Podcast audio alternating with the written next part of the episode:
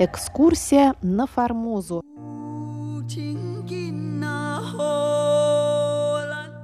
Программу Международного радио Тайваня продолжает четвертая передача из цикла «Экскурсия на Формозу». Это архивный цикл по одноименной статье русского моряка и путешественника Павла Ибиса. Павел Ибис предпринял пешее путешествие по острову Формоза в 1875 году. Содержание сегодняшнего выпуска. Из Такао в Тангканг Тангканская река, город и форт. Убийство трех китайских солдат по дороге в Лонгкяо, китайские христиане. Из Такао в Тангканг. В субботу 11 января начал я первую свою экскурсию, целью которой была Южная Формоза и особенно Лонгкяо. Географическая сноска – Лонг Тяо. Павел Ибис использует транслитерацию английской транслитерации китайского слова лан тяо, что в свою очередь транслитерация аборигенного слова орхидея. Лонг Тяо – это старое название города Хэнчунь, что на самом юге Тайваня. Об Южной Формозе шла до сих пор самая дурная слава – Обитатели ее, известные как народ воинственный, лукавый и жестокий, занимались с давних времен морским разбоем.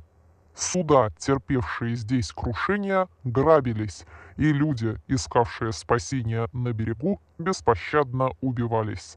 Никто не препятствовал пиратам. Китайцы слишком боялись их, да и не видели надобности вмешиваться в их дела – только решительные меры японцев положили конец разбою и, как кажется, навсегда. По трактату, заключенному между японцами и китайцами, последние отвечают за все случаи морского разбоя на Формозе, и сами туземцы не скоро забудут жестокий удар, нанесенный им японцами, вследствие чего даже китайцы настолько ободрились, что завязали с ними мирные переговоры, которые, как сперва казалось, обещали хорошие результаты. Лонг-Тяо и некоторые другие пункты на западном берегу были заняты китайскими гарнизонами. Туземцы нисколько не мешали им строить свои укрепления, и между теми и другими завязались торговые сношения. Дорога в Лонгтяо лично мне не представляла опасностей, но я принужден был заплатить двум сопровождавшим меня кули, не вполне верившим дружелюбным намерениям туземцев, хотя они и надеялись, что я не стану подвергать себя риску в столкновении с ними. Один из моих кули говорил немного по-английски, и мог мне служить переводчиком. Другой же смыслил кое-что в поварском деле, что также очень пригодилось. С рассветом 11 января я вышел из Такао в обществе миссионера Р, отправлявшегося в Танг-Канг на богослужение.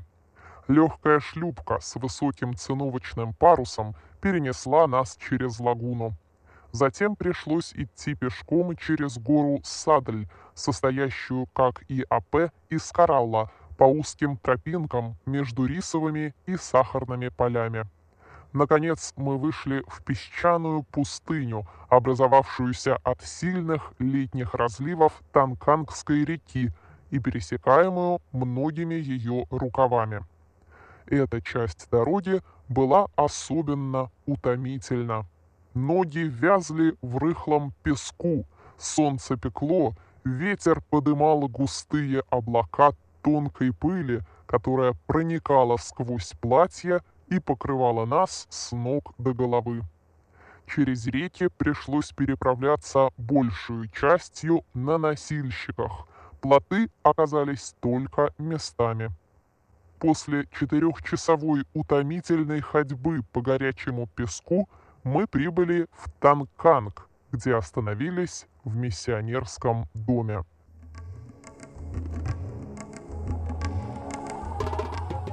Географическая сноска. Танг-Канг – это искаженное название восточной гавани Дунган. Дунган – рыбачья гавань, одна из крупнейших на Тайване и расположена на юго-западном побережье. Танкангская река, город и форт. Танг-Канг находится при устье реки того же названия. Жителей около 20 тысяч человек, все китайцы, из которых большинство, почти три четверти, занимается рыболовством. Город на вид небогатый, исключая нескольких каменных лавок и храмов, все дома сплетены из бамбуковых драней, начиная со стен и кончая полом, где он есть только одна крыша соломенная. Такая постройка вызвана сильными разливами реки, которые с каждым годом расширяются и смывают один ряд домов за другим.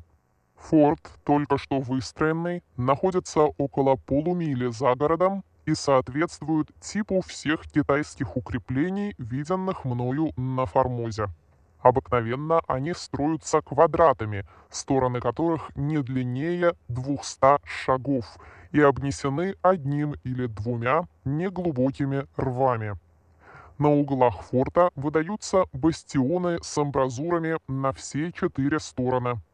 Глиняный бруствер имеет снаружи склон около 70 градусов и спускается внутрь несколькими уступами – Зубцы между бойницами иногда пестро разрисованы арабесками, и вся наружность фортов держится чисто, даже в щегольском виде. Такой форт рассчитан на четыре орудия и тысячу человек.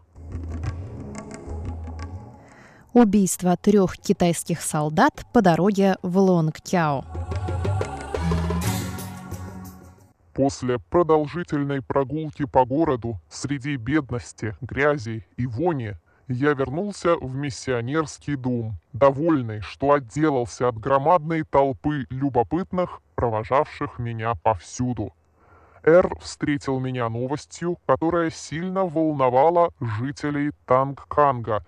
Сюда дошли слухи с юга, что переговоры Тотая не имели успеха, и туземцы убили трех его солдат. Убийство, совершенное днем на открытой дороге близ населенной местности, поразило всех своей дерзостью. Кули мои сильно струсили и чуть было не вернулись в Такао, только стыд и хорошая плата удержали их. Китайские христиане. Вечером в здешней капелле было богослужение, на которое собрались почти все христиане, человек около 80. Служил китаец, еще молодой человек. Как было видно из его оживленных жестов, он проповедовал свободно и со смыслом.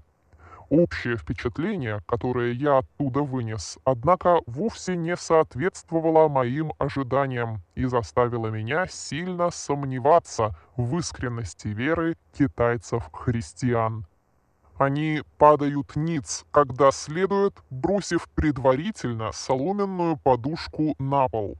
Поют гимны раздирающими уши голосами, а во время проповеди зевают и спят. Особенно неприятно их пение, лишенное всякой мелодии.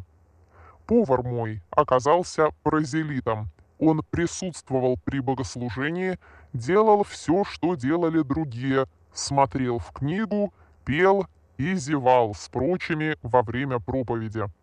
Когда-то после, в откровенной беседе, я спросил его, зачем он хочет перейти в христианство – и получил следующее чистосердечное объяснение. «Как же, — говорил он, — христианину жить хорошо, случится с ним какое-нибудь несчастье, остальные христиане помогают ему.